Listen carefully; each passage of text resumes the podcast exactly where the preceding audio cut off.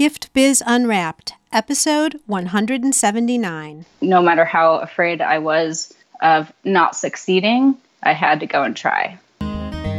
Attention, gifters, bakers, crafters, and makers. Pursuing your dream can be fun. Whether you have an established business or are looking to start one now, you are in the right place. This is Gift Biz Unwrapped, helping you turn your skill into a flourishing business. Join us for an episode packed full of invaluable guidance, resources, and the support you need to grow your gift biz. Here is your host, Gift Biz Gal, Sue Monheit. Hi there, it's Sue, and I am thrilled that you are spending a little bit of your day with me today. Can I ask you for a quick favor? Could you go over to iTunes and leave a quick rating and review for the show? Doing this gives more visibility, which allows more people to find the podcast. We're all givers here, and we all love paying it forward.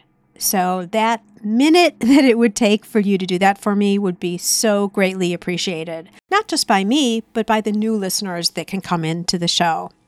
That was my first question, and now I have another question for you. Do you know somebody, or have you been in a situation in your life where you know you're meant to do something else? You've been educated one way, the direction and the talk within your family has always been that you're going to be doing this one certain thing.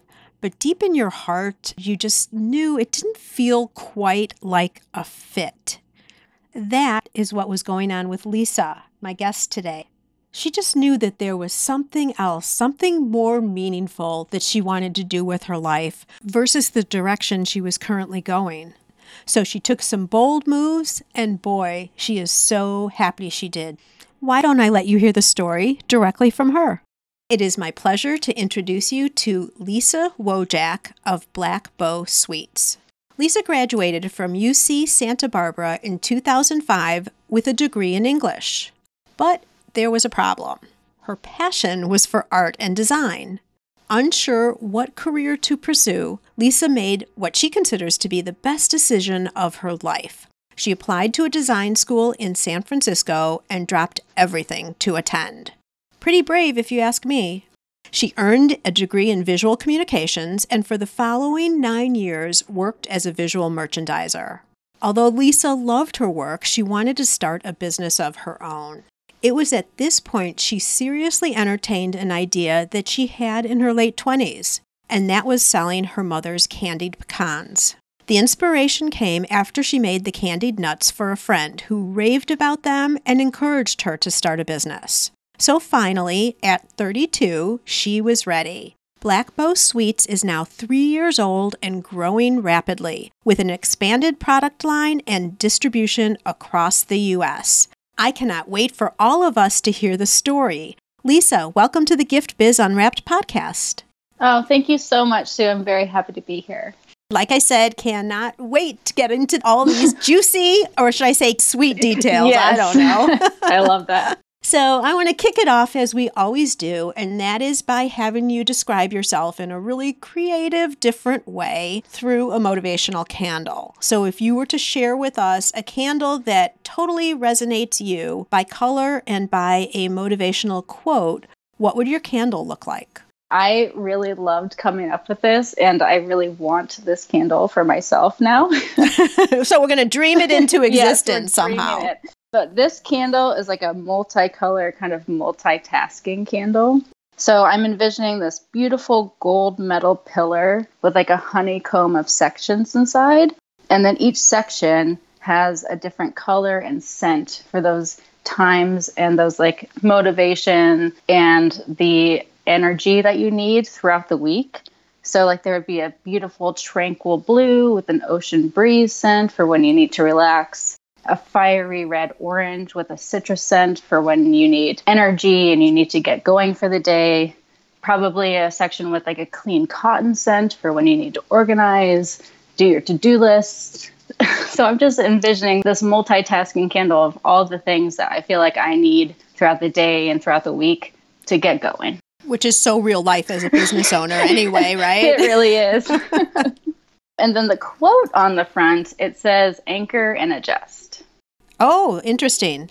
Talk about that.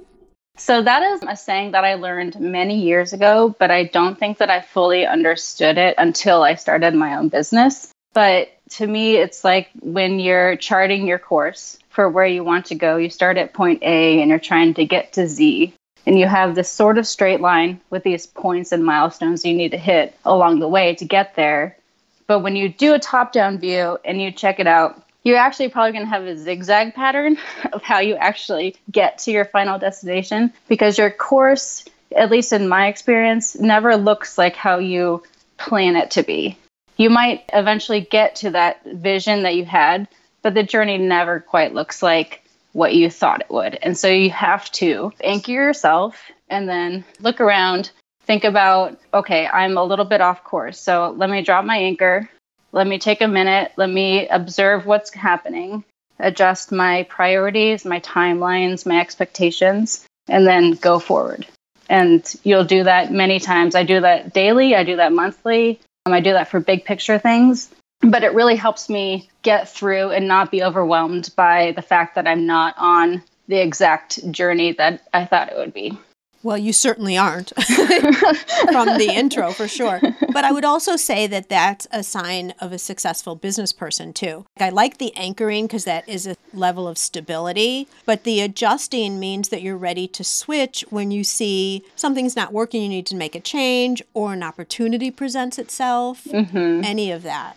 Yeah, you get very used to and comfortable with change, which is very helpful. Yeah. I've met a lot of business owners who are so rigid and unwielding. I guess that's the same word, but yeah. like they're going to fight no matter what to make something work when an easier path would be just to acknowledge that something needs to change. And if they make that change, sales will be so much easier, business will be so much easier.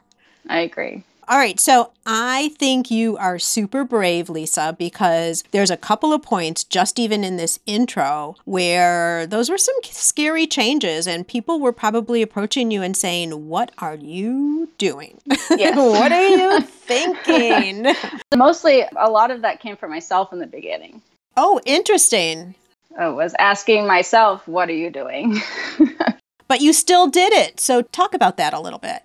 When I say that going to design school in San Francisco was the best decision I ever made, I was coming off of my early 20s where I actually had severe anxiety. I had a lot of anxiety and shyness growing up, but it really got to kind of a critical point when I was in my early 20s and I was to the point where I wouldn't go to somebody's house for fear of knocking on the wrong door, like if I had never been there before. And so to sort of like work through that in the end of my senior year of college and then sort of be in this comfortable space in Santa Barbara and sort of like I had a good job, but I didn't know what I wanted to do. And so for me to pick up everything and just move to San Francisco and have no idea if I'm going to be any good in art school or design school and just take that chance was a pretty incredible feat for myself at the time. But it was the single best thing I've ever done because it has put me on the path to where I am today.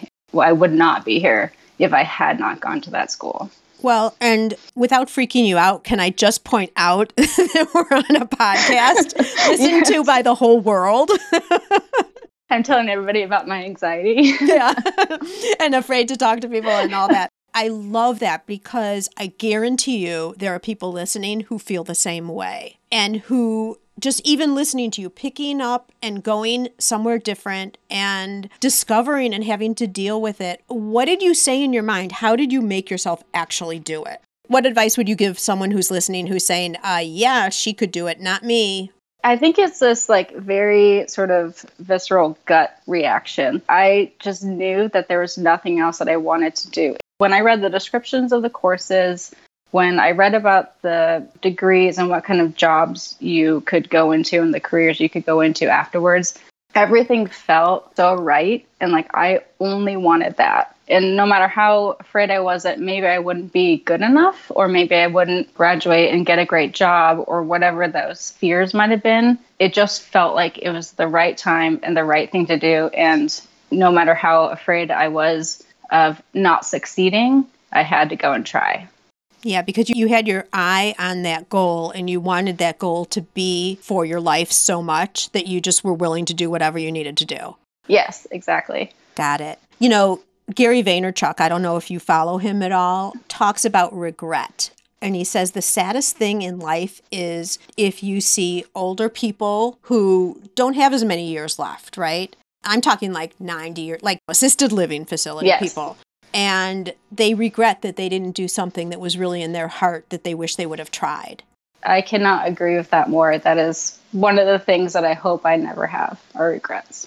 Right. And better to try something and have it not work. And to your point about adjusting, adjust and see how it could possibly work than never to try at all. Right. Right. So I think that is such an important message to your story. And I'm so glad we started with that. So here you are doing well, right? Because you ended up making your way up to being a corporate visual merchandising manager. Yes. So you're moving up the ladder.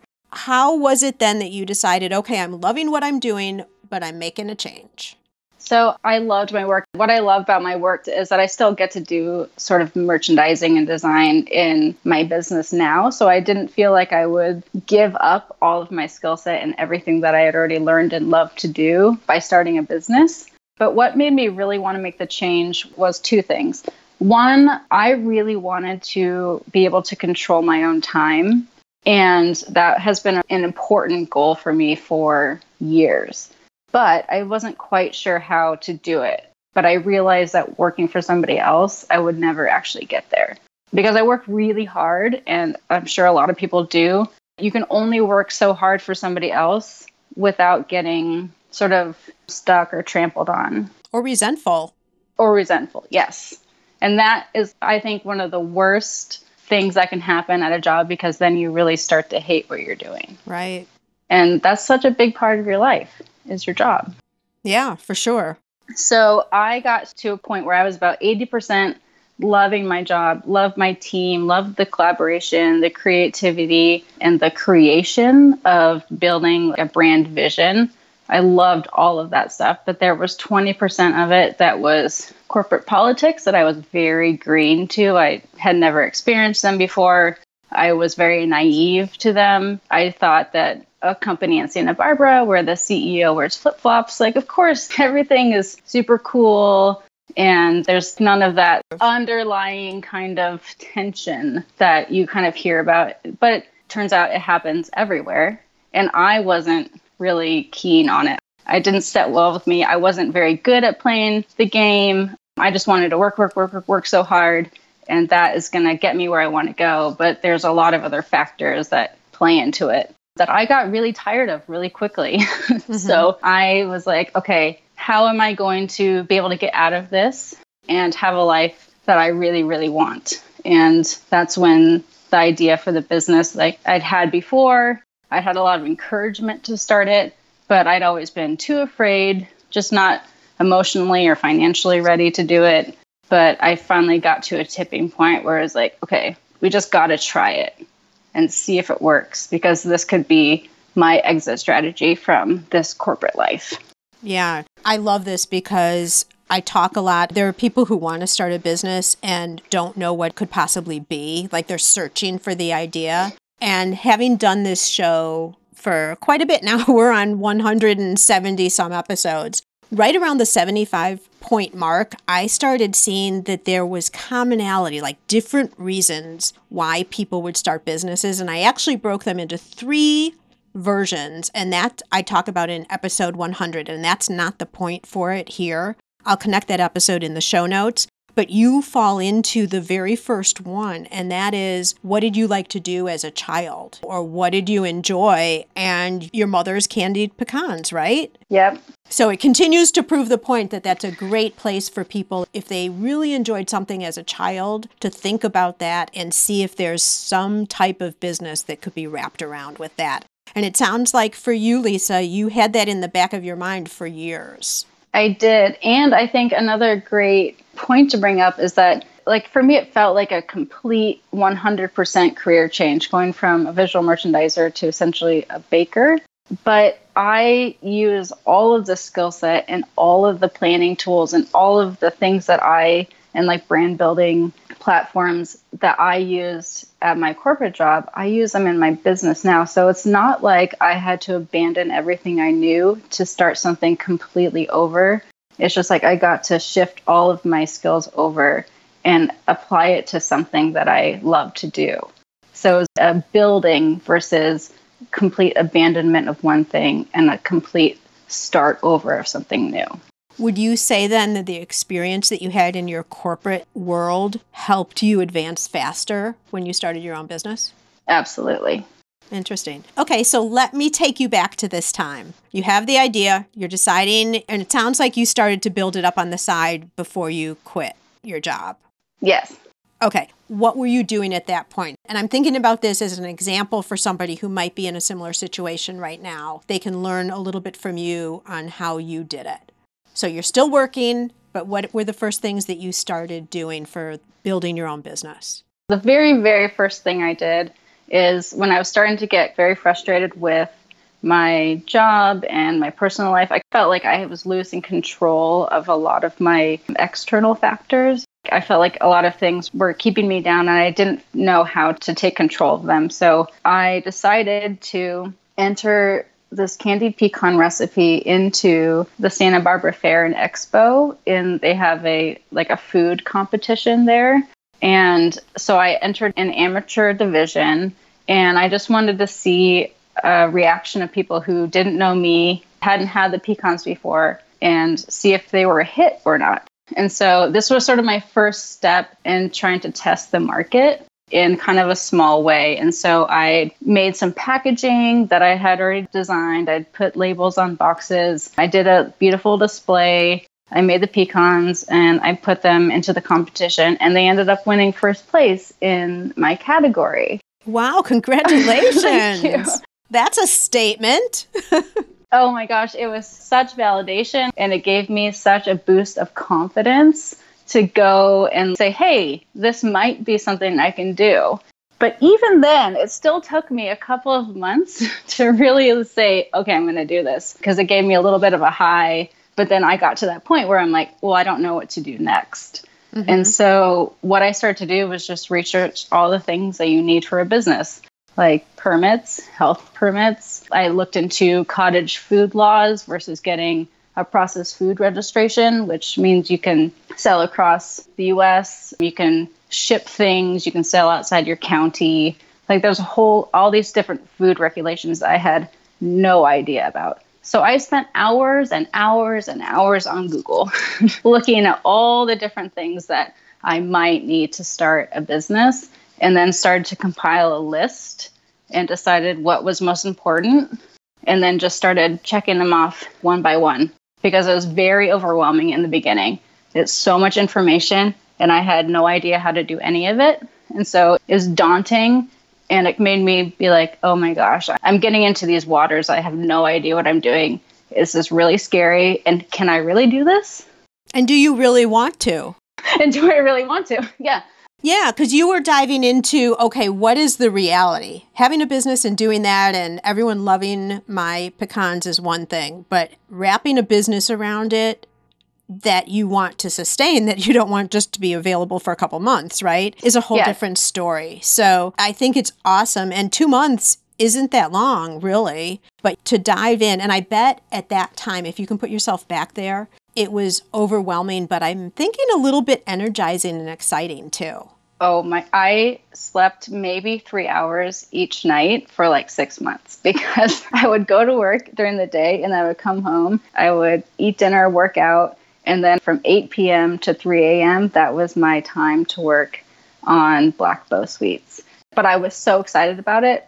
I didn't notice or miss the sleep. I didn't feel drained. I didn't feel like I was deteriorating in any way because it was super exciting. And once I have a goal, it's very hard to stop me from reaching it, no matter what emotional or physical pain I might put myself through. I'm like, I'm just going to do it. And I was really, really into it. And the more I got into it, the more exciting it was because I was learning so much too. And I love to learn. Oh, I love this story. So, how long were you then in research prep mode? And then I think you said a couple months. Mm-hmm. What happened after that? So I incorporated on August 1st, and then that's sort of when all the research went into finding a commercial kitchen, figuring out how to get my health permits from the state, working through how to do nutrition logos that are FDA compliance, working through all the laws about food safety handling and all these things. So I would say that I did about a month of research. I got into a commercial kitchen in September I practiced a lot and perfected the recipe, making it in big batches and in a commercial oven versus a home oven. Then I started the branding process and packaging process, which was fairly quick for me because I do have a design background. And so creating the logo and packaging was really, really fun. And that part went the most quick for me. So I was up and selling by the end of November. I had a website, I was like fully licensed. When was that fair that you did? The fair was in April of that year. April. So eight months. So April to August. Yep. April to August was like, am I really going to do this? Maybe I'll talk to some people, get their feedback. And then August was just like, let's hit the ground running. But you did a lot of work before you actually opened. Oh, yeah. Which I think it's the right way to go. Making sure you've set it up properly, You've tested, and of course, yours is a little different because it's a consumable, so you're going to have to make the batches bigger. Why did you decide to go into a commercial kitchen right away?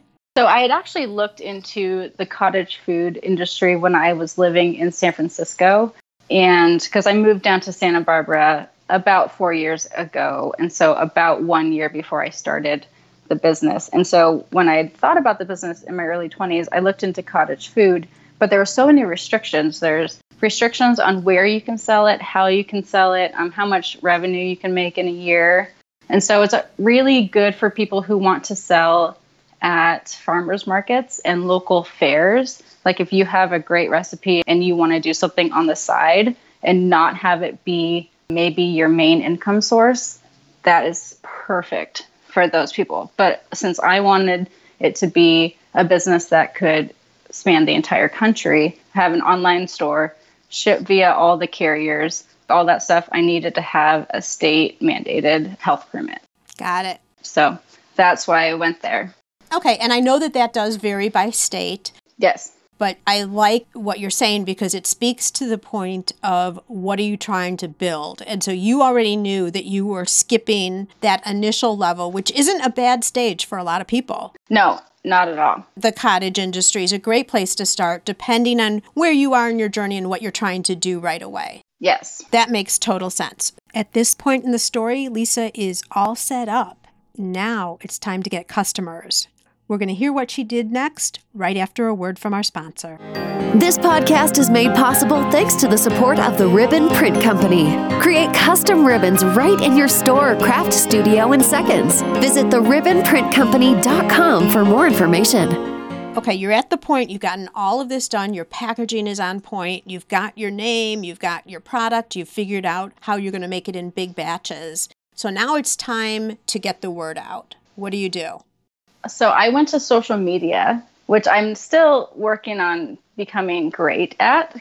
I think it's a, a continual process. yes. Because it's always it's, changing. It's always changing. I know once you land it and something's working, they're going to change it on you. So And I also I relied so heavily on my friends and family to get the word out. I mean, I told everybody. I was like, "Look, I'm doing this. I brought samples to work." I just talked about it a lot, and I really got my friends and family to spread the word because they were super supportive of what I was doing. And then I started to work out my brand image and what it looked like online, which took has still, I mean, I feel like last year I finally kind of got where I wanted it to be, but it took a long time. I started figuring out what people might want other than me telling them they should buy these candied nuts. So I had my sister help me start making different recipes, ideas of how to use them. And so I'm trying to educate people and give them a broader spectrum of the brand and what we're doing.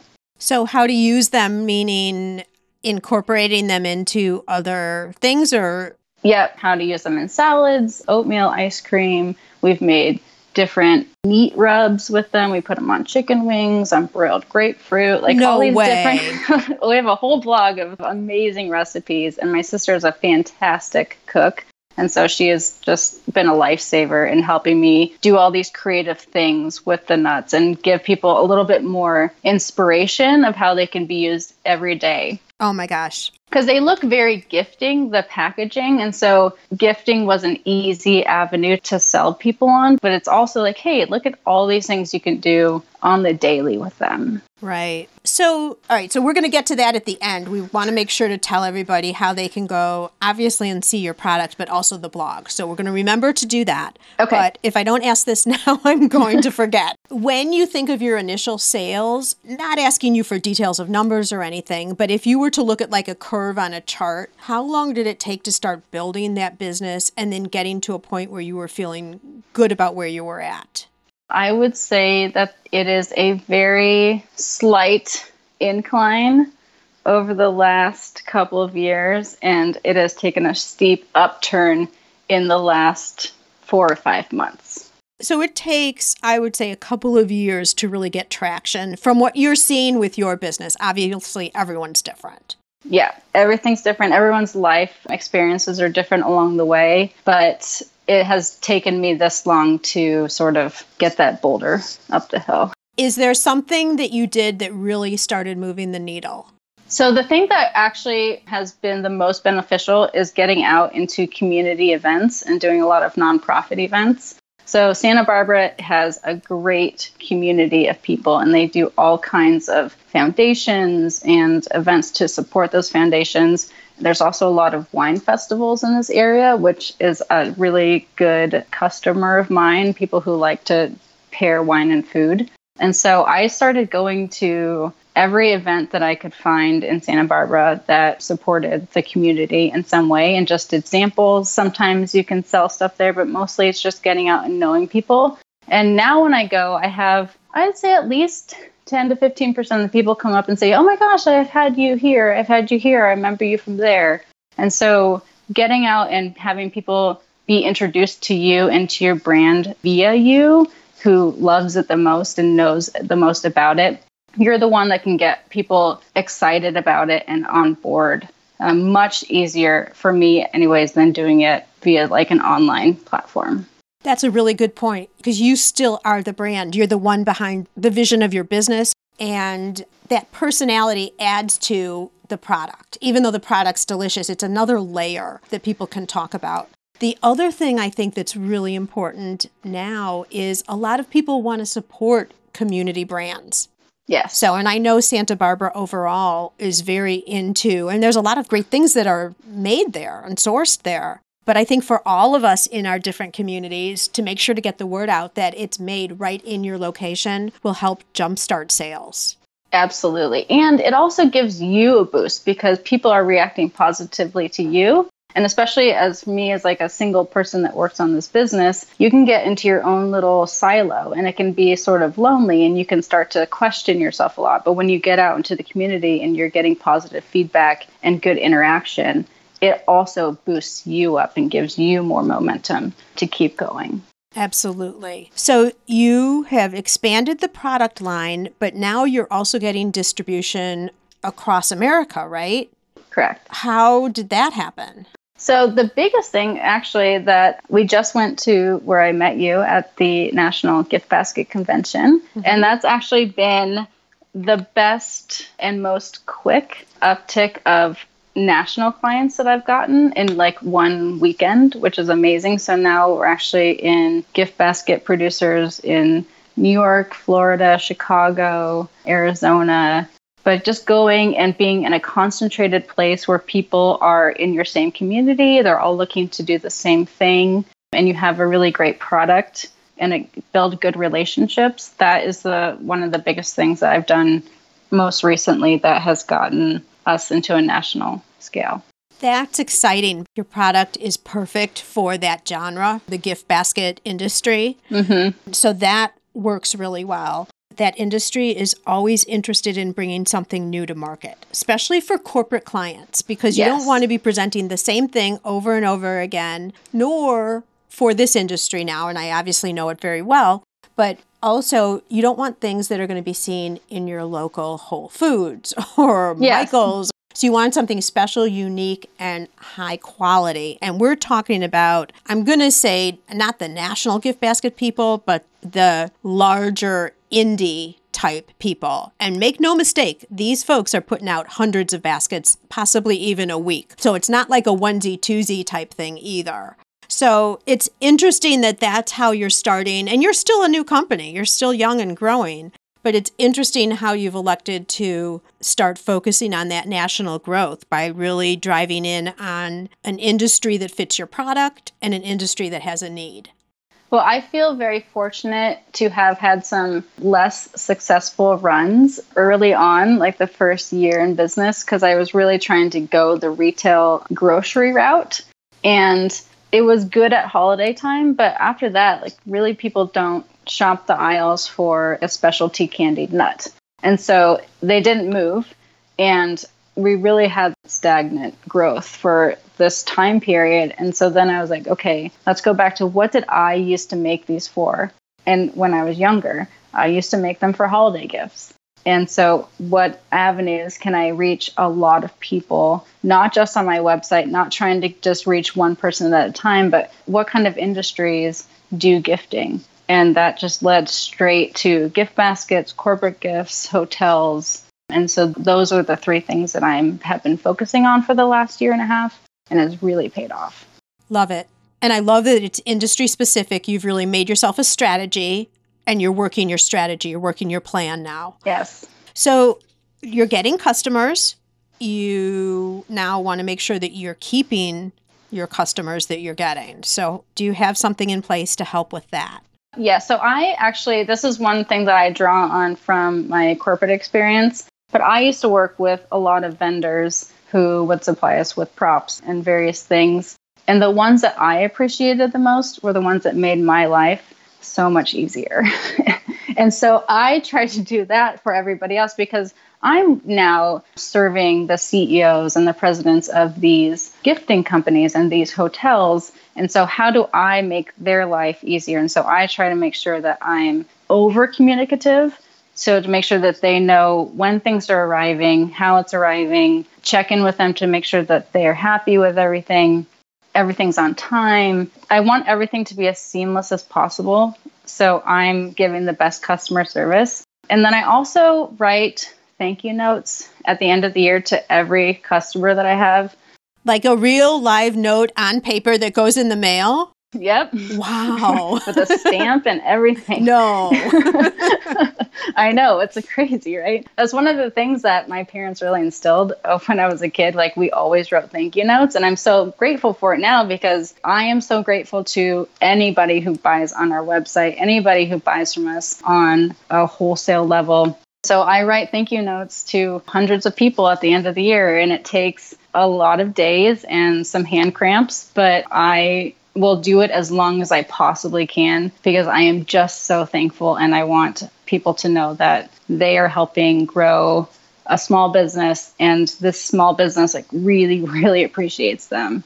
I love that. I mean, I don't know overall when you get to be huge that that's going to be sustainable. I agree. But that doesn't matter because as you're starting and you're growing, there'll be certain things that you do. And then when you get to another level, you might employ the same type of result, but it just in a different way, right? Yeah. I mean, I talk a lot about with people now what got you to a certain level of success. Just doing more and more and more of that doesn't necessarily get you to the next level. You change over time as the phases of your business continue. yes. But it's that idea when someone gets that message from you, however it's delivered, and says, Man, Lisa really thought about this and took the extra effort to show that she appreciated my business. That's important.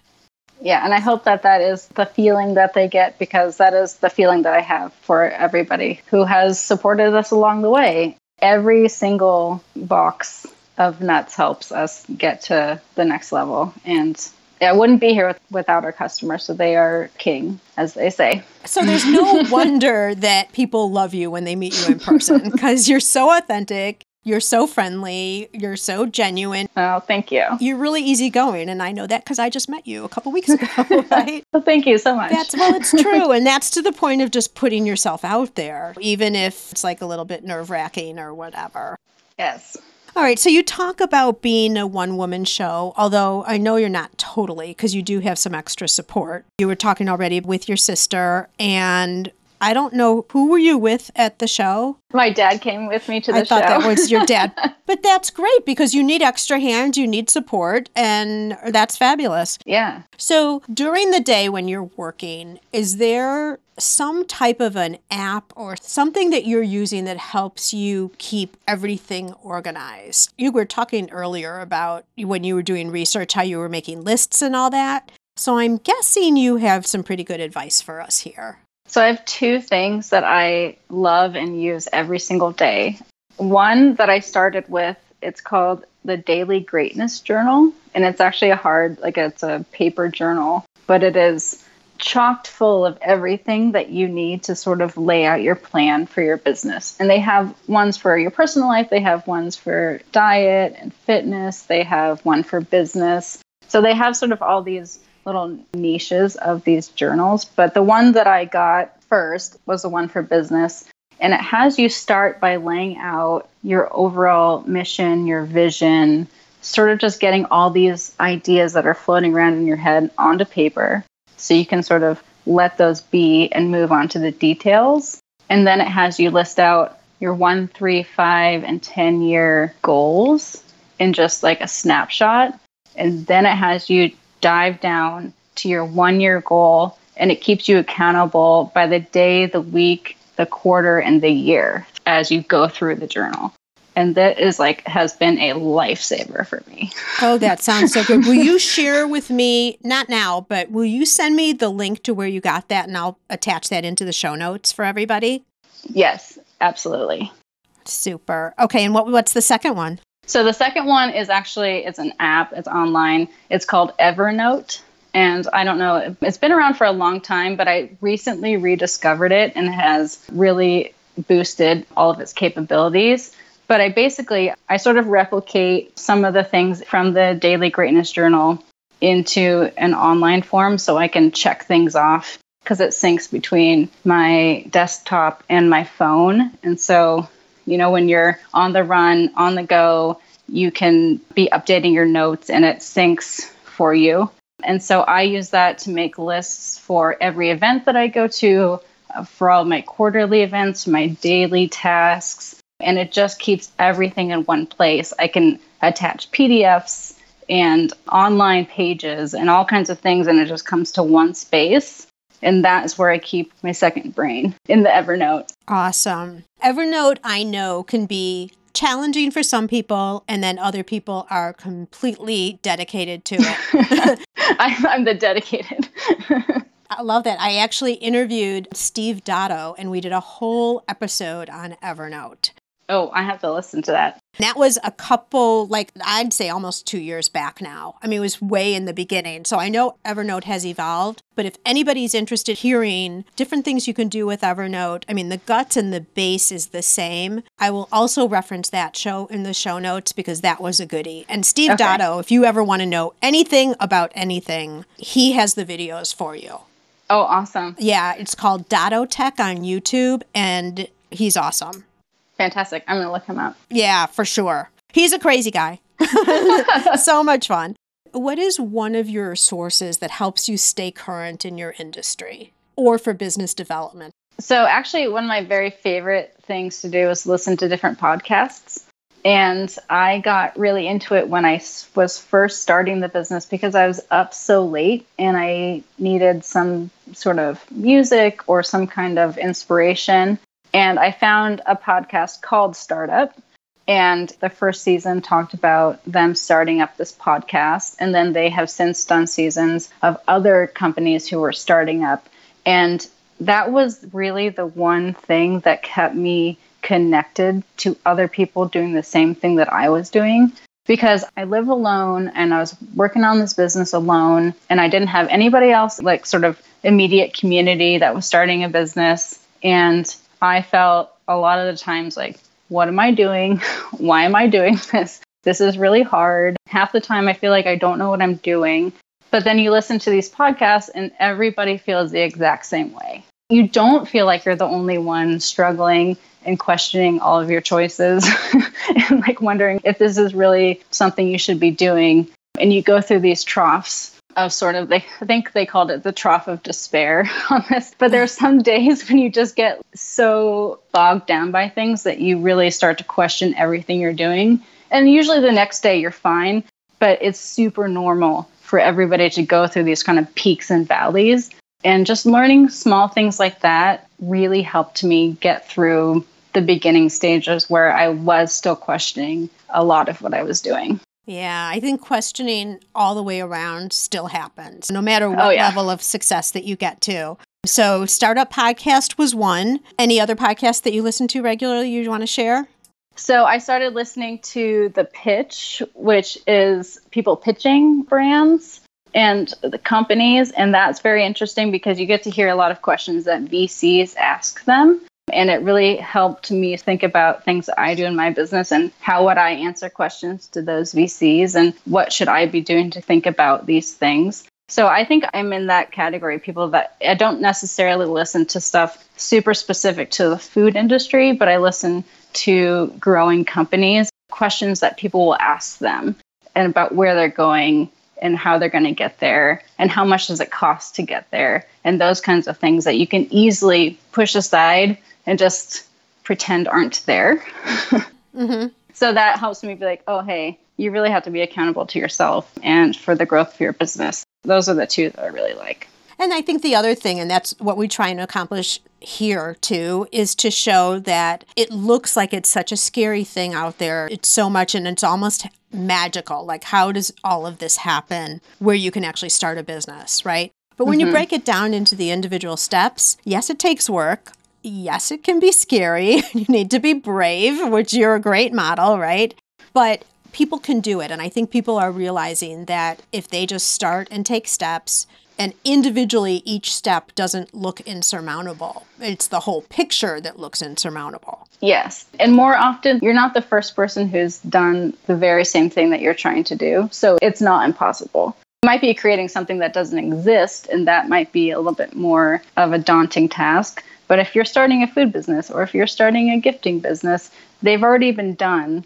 And so mm-hmm. you know it is possible. You just have to take the steps to figure out how. And the best part is that when you do it and you know how to do it, it's not scary at all. And your confidence just builds and builds and builds because you're like, wow, look where I started. I knew nothing. And now I've got this entire platform of things to build my business upon. That's fabulous and totally motivational to people. So I love that you talked about that. So, Lisa, you've given us so much here today in terms of really some great insight. You've been very honest with your journey. It's an exciting one, that's for sure. I love what you're doing here. And so now I want to offer you a virtual gift. It's a magical box containing unlimited possibilities for your future. So, this is your dream or your goal of almost unreachable heights that you would wish to obtain. Please accept this gift and open it in our presence. What is inside your box? Well, first of all, thank you very much for this gift. Inside this box is actually all the intangible things that I strive for, but are sometimes hard to find a path to. So it's a happy and peaceful mind, it's openness to new people, places, and experiences, a charitable spirit, a thirst for knowledge, the strength to overcome challenges, and the excitement to take them on. And I think going through life and creating things like creating businesses, relationships, a family, those are the things that will lead to this end result, all the things inside of this box. But at the end of the day, and sort of like what we're talking about at the end of your life when you have no regrets, these are the things that I would like to have. I so love this. First of all, it's a list. So Yeah. I'm, I noticed that love right this. away. I noticed that right away. The thing I really liked about it, besides the good feelings and all of that, is it didn't really have anything to do with the business. Your business is a means to the end. Right? Yeah. It's a means to creating all of this for yourself and for others. And I think so often we get lost in the success of our business and connect it to the success of us as a person. And what you're talking about here are all things that are so much more meaningful than that. Kind of gives me chills over here. Oh. I think my business gives me all of these things, but there's also so much more in my life that also does that. But at the end of the day, I want to look back and feel that I have achieved sort of these intangibles versus something that I can like point to and say, look at that thing. I want these emotions and these feelings and this sort of peacefulness. Love that. But we do want to talk about the product because I think some people might be interested in seeing more of it. So, where would you direct someone if you were just to give one place for someone to go to see more about what you're about? Where would that be? I would say the best place would be to check out my website, blackbowsweets.com. There you'll get a background of the company and a little bit of background about me, but you'll also be able to see our whole product line and there are links to our Instagram feed so you can kind of see what we're doing on the daily. And then there is also that wonderful blog that we talked about where you can get all kinds of recipe inspiration, gifting inspiration, Father's Day, Mother's Day, different things to do with all of our candied nuts. Perfect. And yet another best practice business example that your website is your home base and everything can be connected from there. Yes. And GiftBiz listeners, you know that there'll be a show notes page where I will have direct links to Facebook, Instagram, all of those different places, and links to the resources that Lisa's been mentioning, etc. All right, Lisa, I so appreciate your taking the time to get on and share your whole story with us. I know for a fact that our listeners will get so much out of this. Thank you once again for being here. Thank you so much. I had a wonderful time. Are you discouraged because your business is not performing as you had envisioned? Are you stuck and confused about how to turn things around? Sue's new best selling book is structured to help you identify where the holes are in your business and show you exactly how to fix them. You'll learn from Sue and owners just like you who are seeing real growth and are living their dream. Maker to master. Find and fix what's not working in your small business. Get it on Amazon or through www.giftbizunwrapped.com slash master.